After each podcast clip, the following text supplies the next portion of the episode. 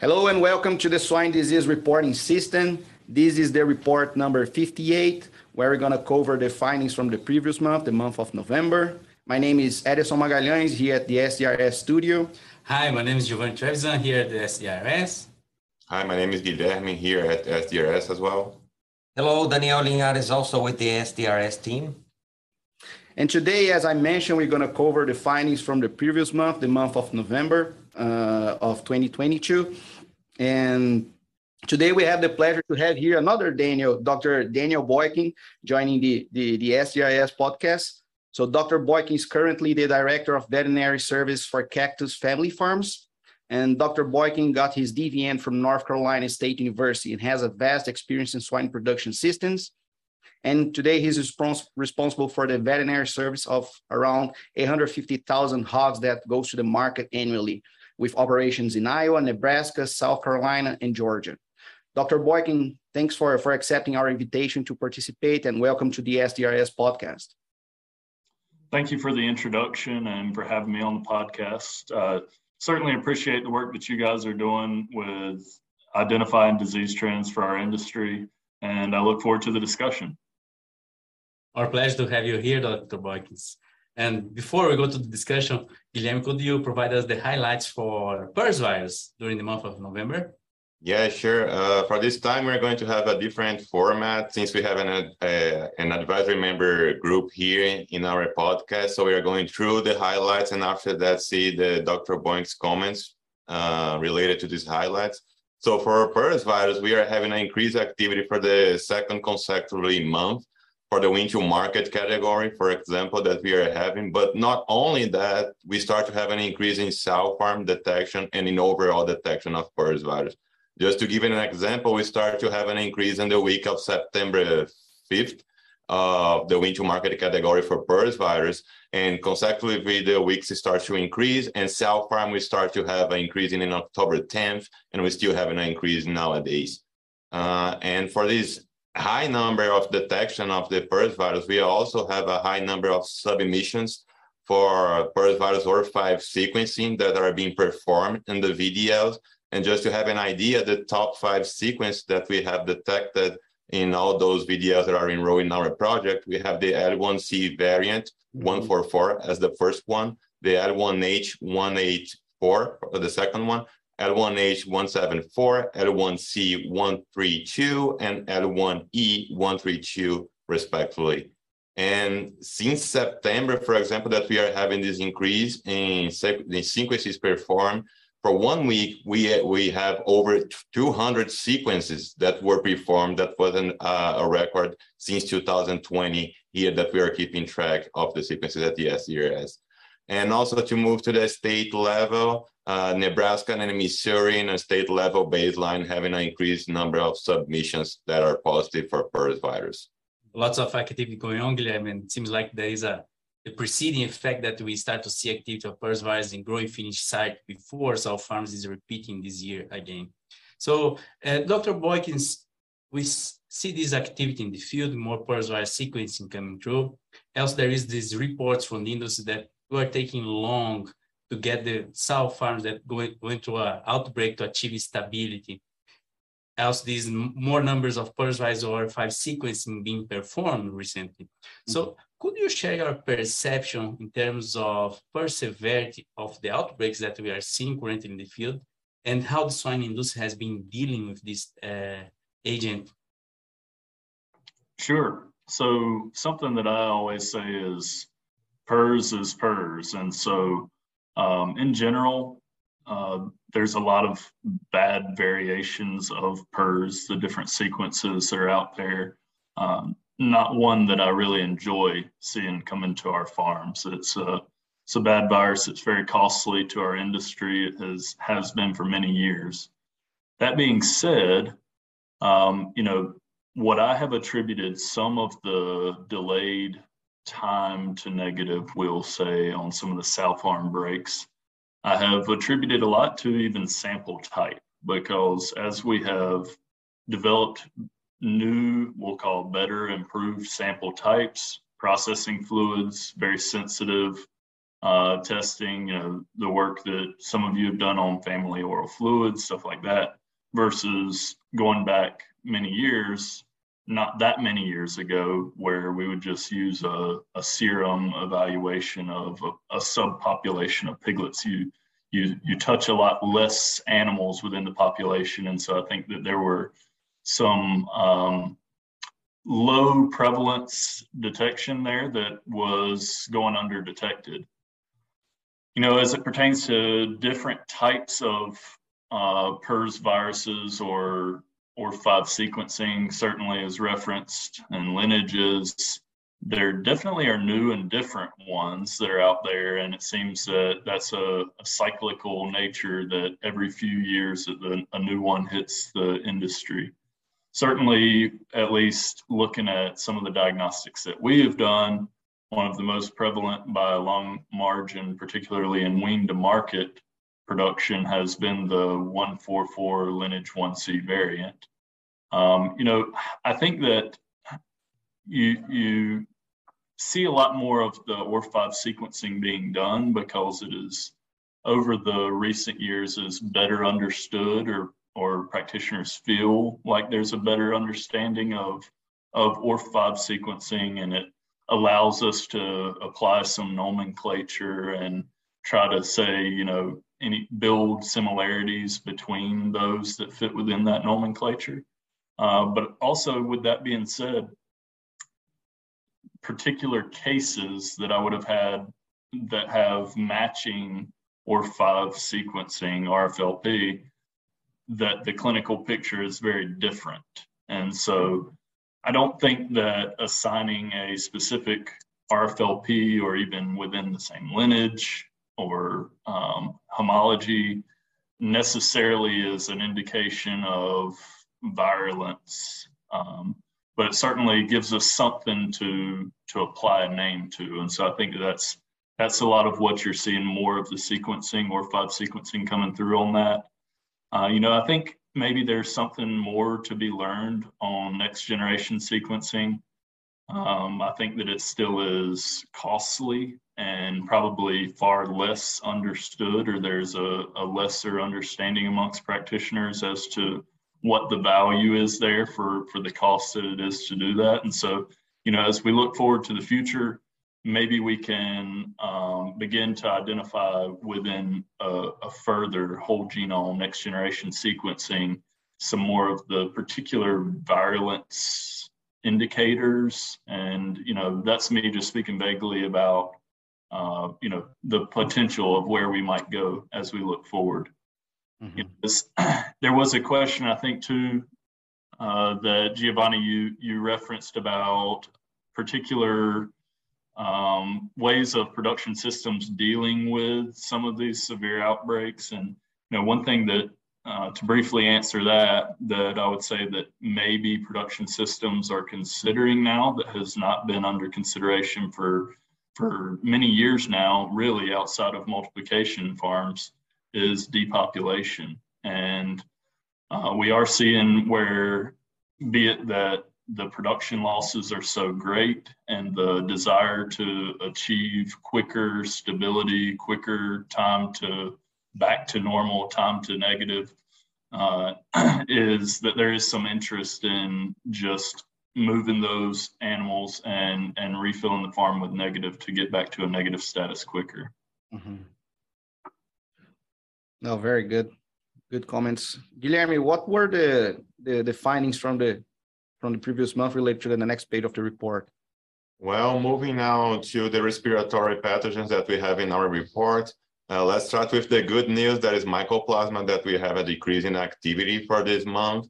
That is a kind of expected for this period of the year. But since we are having a lot of activity of the other respiratory pathogens, uh, we were expecting that mycoplasma was increased as well. But moving to influenza, we have a sharp increase in the percentage of positive submissions in all the age categories. So it's a hot topic for this month.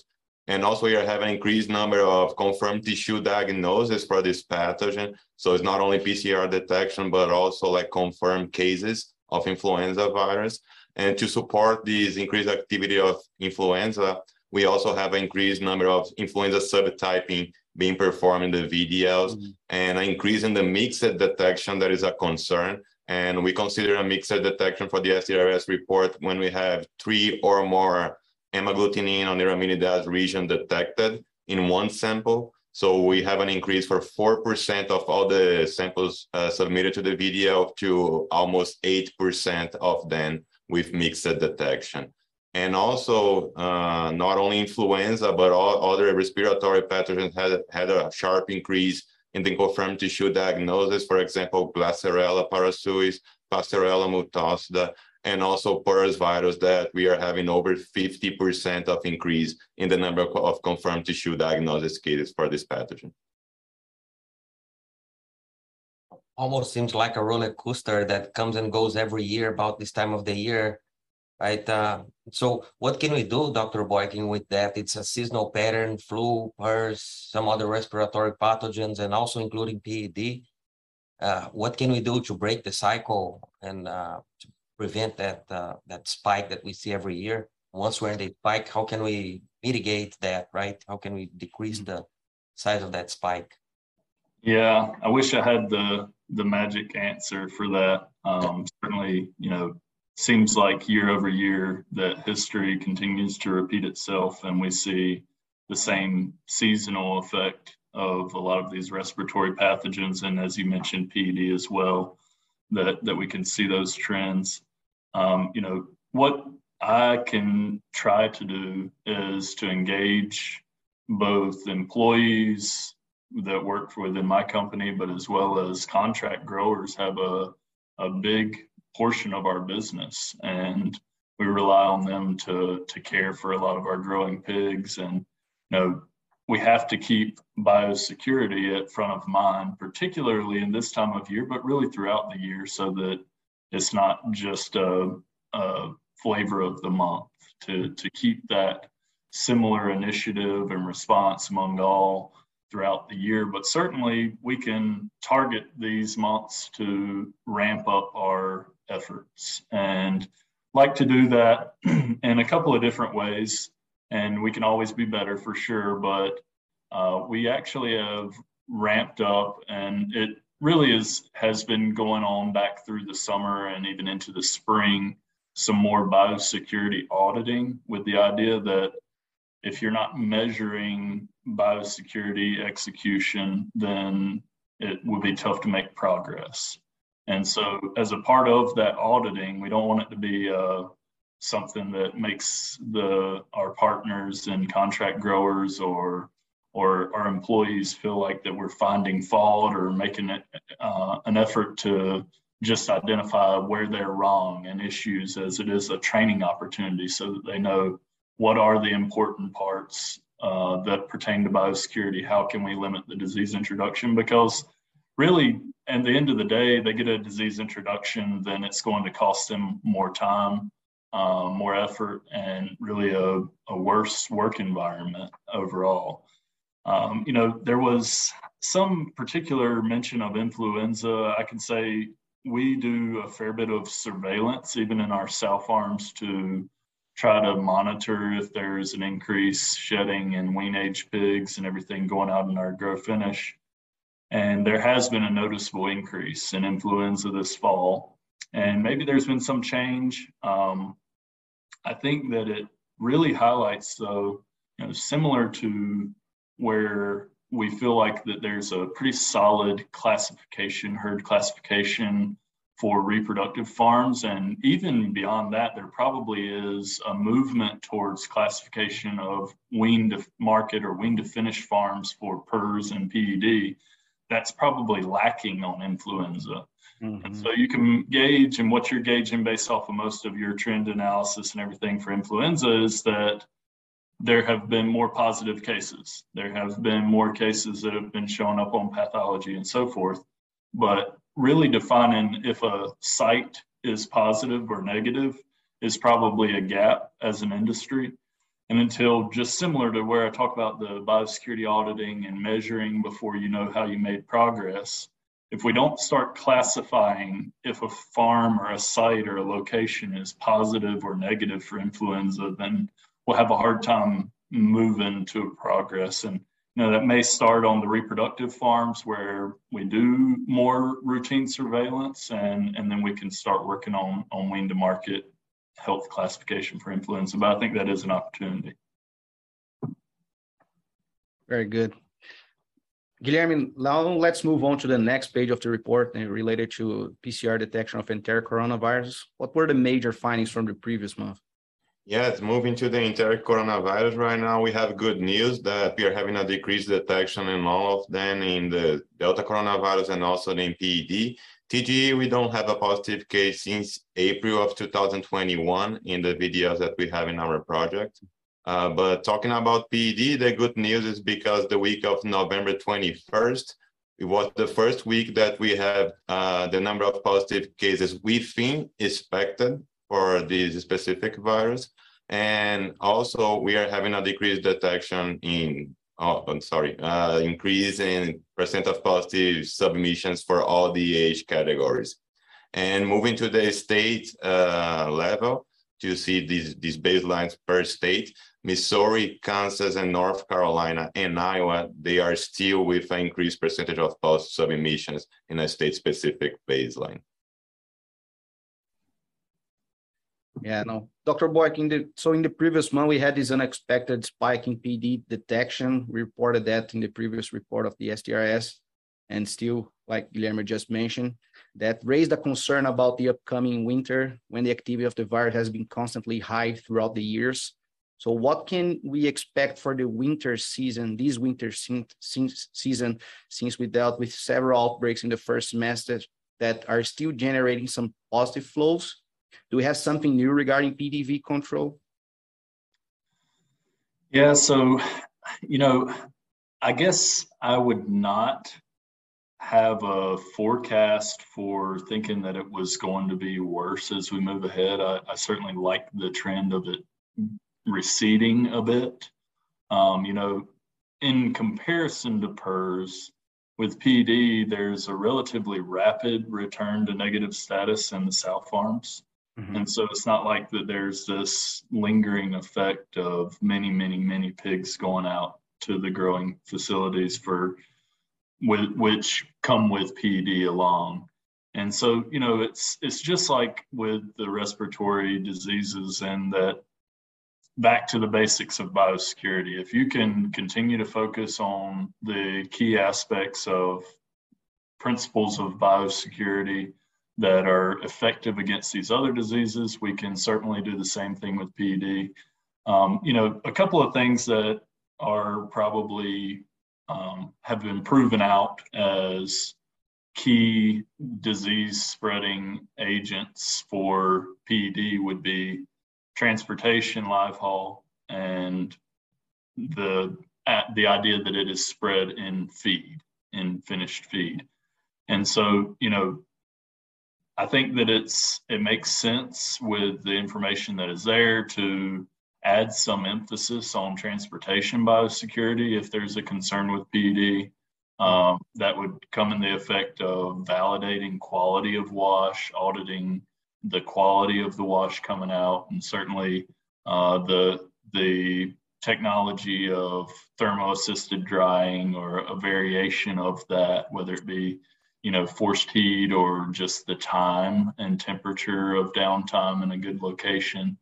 But you know, other than that, you know, consideration of adding feed mitigants uh, certainly can become a, a hard number to balance out for growing pigs because it is a an additional cost that we wouldn't have accounted for maybe and with not knowing if everything else is in good standing for biosecurity then it's hard to to bite the bullet and and include that in the feed but certainly considerations would be ramping up transportation biosecurity and consideration of adding a feed mitigant i liked your comment from the previous uh, discussion that we had related to more biosecurity auditing as well, right? Like mm-hmm. this time of the year, and especially in contractor companies. So this would involve what you're just mentioning. Very good. Now let's move on to the next page, which is the last page of our the SDRS report. Here we cover the tissue findings from the ISU VDL related to disease diagnosis from tissue. Guilherme, what were the major findings from the previous month?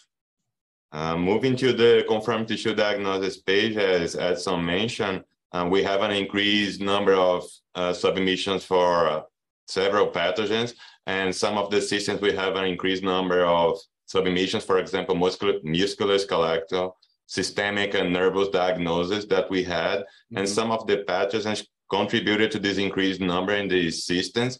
Uh, examples are the Mycoplasma hyorhinis, the Actinobacillus suis, and also the Streptococcus suis that, in, that made this increase in all these systems. And moving to the next question to Dr. Boyk is going to be the main point, the Streptococcus suis, because we have consecutively weeks that we have increased number of confirmed tissue diagnosis for these pathogens. That is kind of expected for this period of the year, but compared with 2021, we have a high number of submissions for this specific pathogen. So is anything happening particularly that has influenced this increased number of confirmed tissue diagnosis for Streptococcus suis, Dr. Boykin? Well, I can give you my perspective, but um, I guess, you know, I, I would see to a certain degree some of these bacterial pneumonia, bacterial pathogens that are contributing to musculoskeletal, systemic disease, strep suis would certainly be top of list, but know, a lot of times I do see those as being secondary bacterial infections that come along with some of these seasonal viral pneumonia, viral respiratory challenges, PRRS, influenza. And so, you know, I, I do think that the the routine increase in submissions uh, during this time of year when there are more sick pigs that you would be likely to identify some of these secondary bacterial pathogens. Mm-hmm. Uh, and so, you know, all that being said, I can say that there have been instances where I would have diagnosed Streptococcus suis as a primary pathogen. You know, you'd have some acute mortality, or certainly the neurologic cases, or the arthritic joints that that many of us would be familiar with when diagnosing strep suis in the field. Mm-hmm. Um, you know, you could say that with strep suis that there have been some changes similar to the earlier question about changes in PRRS virus and are there more virulence agents there with PRRS? Well, I know that there are people that are working on identifying what are the the virulence genes for strep suis and uh, I think that we're continuing to learn more and more about that particular bacteria, along with some of the others that were mentioned in this segment. But certainly, the issue that comes with strep suis is that right now, the the the defense mechanism, I guess, that we have from a preventative standpoint uh, with vaccination is with autogenous vaccine. And we have some good autogenous vaccine suppliers that we work well with, but the truth of the matter is that it takes time to develop an autogenous vaccine. It takes time to identify the particular isolate that you want to include in an autogenous vaccine. And there may be a need for identifying what are some of those key virulence factors, some of those virulence genes as we continue to learn more and try to look to some of our partners on the pharmaceutical world on generating a commercial vaccine that can be used against some of these pathogens like strep suis or others. And you know that that would certainly be a, a something that could benefit us uh, out in the field. Very good. Thanks for your comment. So that was it for today, guys, the, for this SDRS edition. Uh, thanks, Dr. Boykin, for joining us today. It was a pleasure to have this discussion with you. And I hope to we hope to see you again here soon. Thank you. Thanks. Thank you. Have a good Thank one. You. Thank you.